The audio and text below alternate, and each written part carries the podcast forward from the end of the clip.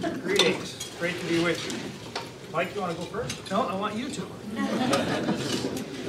I know when I'm gonna have to respond, so.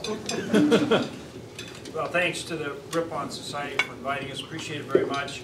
Um, Mike and I, of course, were friends before coming to uh, Washington DC, serving together as uh, governors, and we have a good time uh, teasing each other from time to time, but North Dakota and South Dakota are really the very best of friends. And uh, great allies, and I've always enjoyed uh, working with Mike as well as the entire delegation from South Dakota. Uh, In terms of, I guess, opening comments, what I would say is, um, I think we have to get back to fundamentals. I I think that's what I tried to do as governor in North Dakota, and uh, I think that's what Mike uh, tried to do as well. Uh, And let me preface this with thanks uh, to all of you for coming today, and we see many uh, of our friends here, people we work with, and uh, we appreciate you very much, as well as this invitation today. Goodbye, the, there you go. Okay. It's been a while since he was. Thank you, thank you, yeah.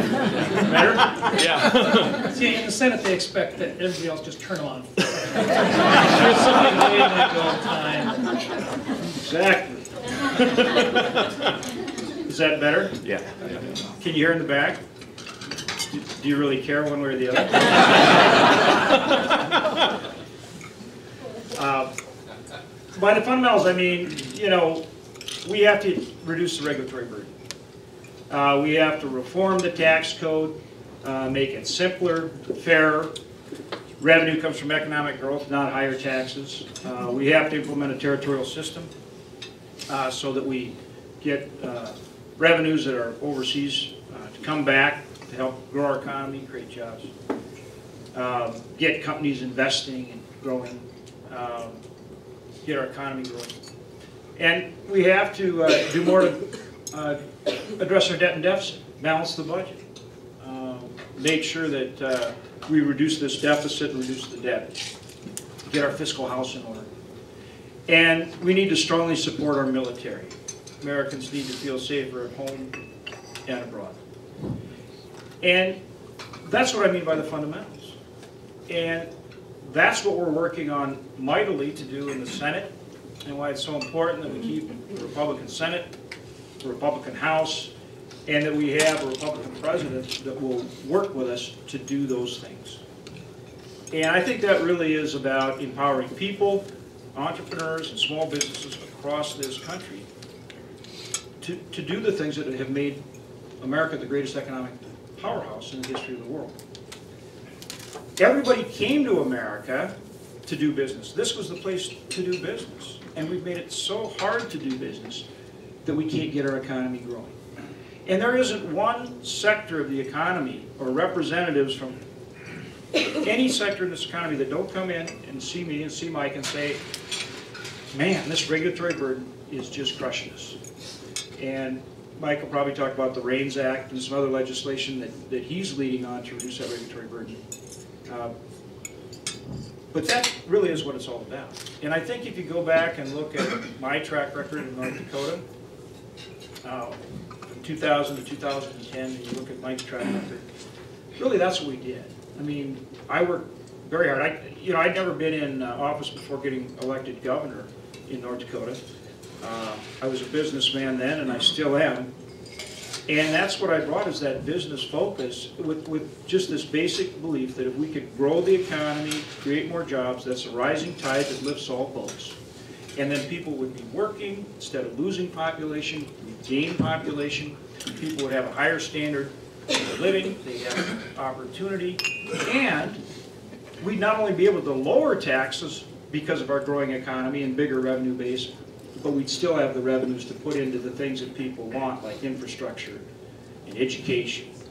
And uh, at the national level, a strong national defense, but at the state level, uh, healthcare and some of these other things that states uh, play a leading role in. So I think that's the approach we have to take. That's the approach that we're trying to take. Uh, It may not be as exciting as uh, some other things that people like to get out and talk about on the stump, but I think it is what works. And uh, that's what we're working very hard to do. With that, Governor, I'll turn it over to you. Thank you. John's right. Uh, Number one, What was that? Mike, let's say it again. Let let me say that again. John's, John's right. Uh, uh, I'm not talking football, I'm not talking basketball yet. They've lost their, their all-star quarterback, so it's gonna be safe now to make some bets with them again. We think our quarterback might be the first quarterback picked in the draft this year, Wentz. Great. He sure a thorn in our side, I know that. Uh, Look, number one, we're- both part of the governor's caucus, which some people would just simply say is, you know, a recovering governor's crew.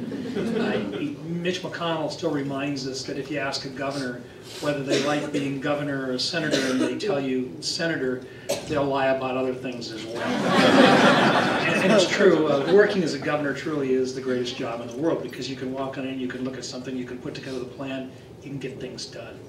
It's different than working as a United States Senator up here, because the founding fathers clearly did not want us to get a lot of things done.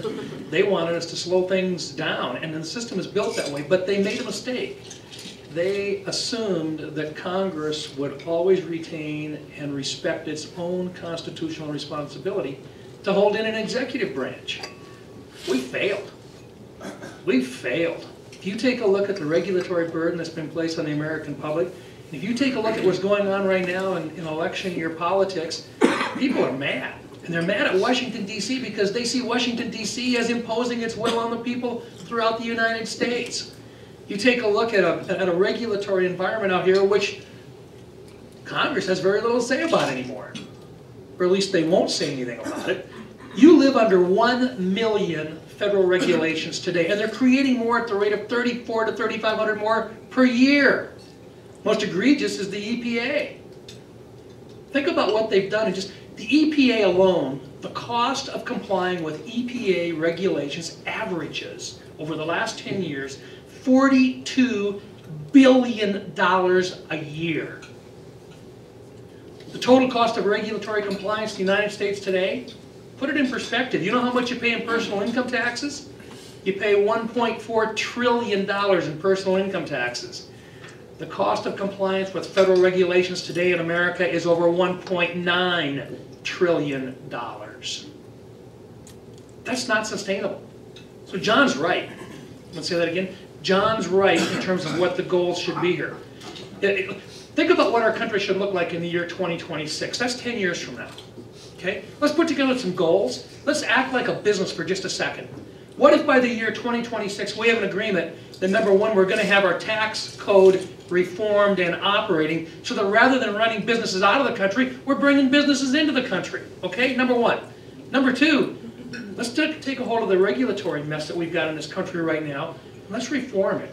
Let's put in a rules review process like 41 states have right now successfully implemented, where you can't have a new rule put in unless the people that created the law in the first place actually look back at the rule and say, it's good, it follows the spirit and letter of the law, it's implementable. Otherwise, it gets held up long enough for the Congress, if they can, to make a change in the law that authorized it in the first place.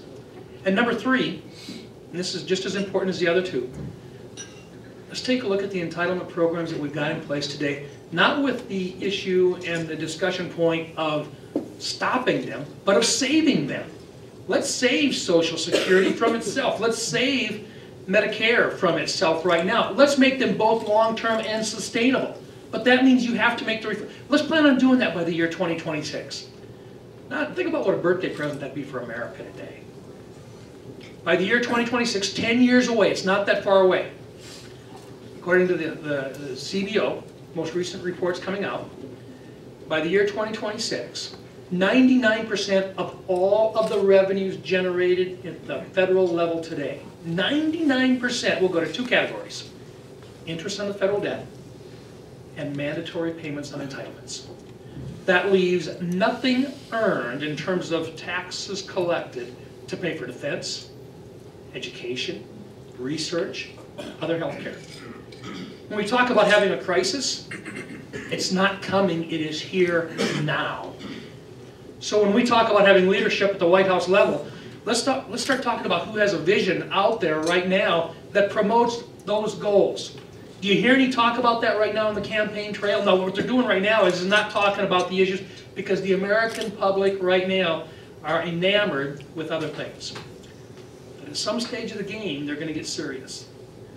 Our job as leaders should be to get ahead of it and to lead them in the right direction and to remind them about how critical it is that we see long-term the problems that are gonna face not just us, but the next generation as well. It's on us today. So, John did it, North Dakota, a successful economy. He brought them in, he brought the economy in. South Dakota, we had the lowest taxes per capita of any state in the nation. We didn't have an income tax. We had a sales tax, that's what we lived on. If we can do that at the state level, just by using good old South Dakota common sense and North Dakota common sense, there's a little bit of it up there. Think about what would happen if we refocused that at the federal level today. That's what we're after, and that's one of the reasons why working as a senator, for those of us that have come from working as a governor, can be, can be frustrating.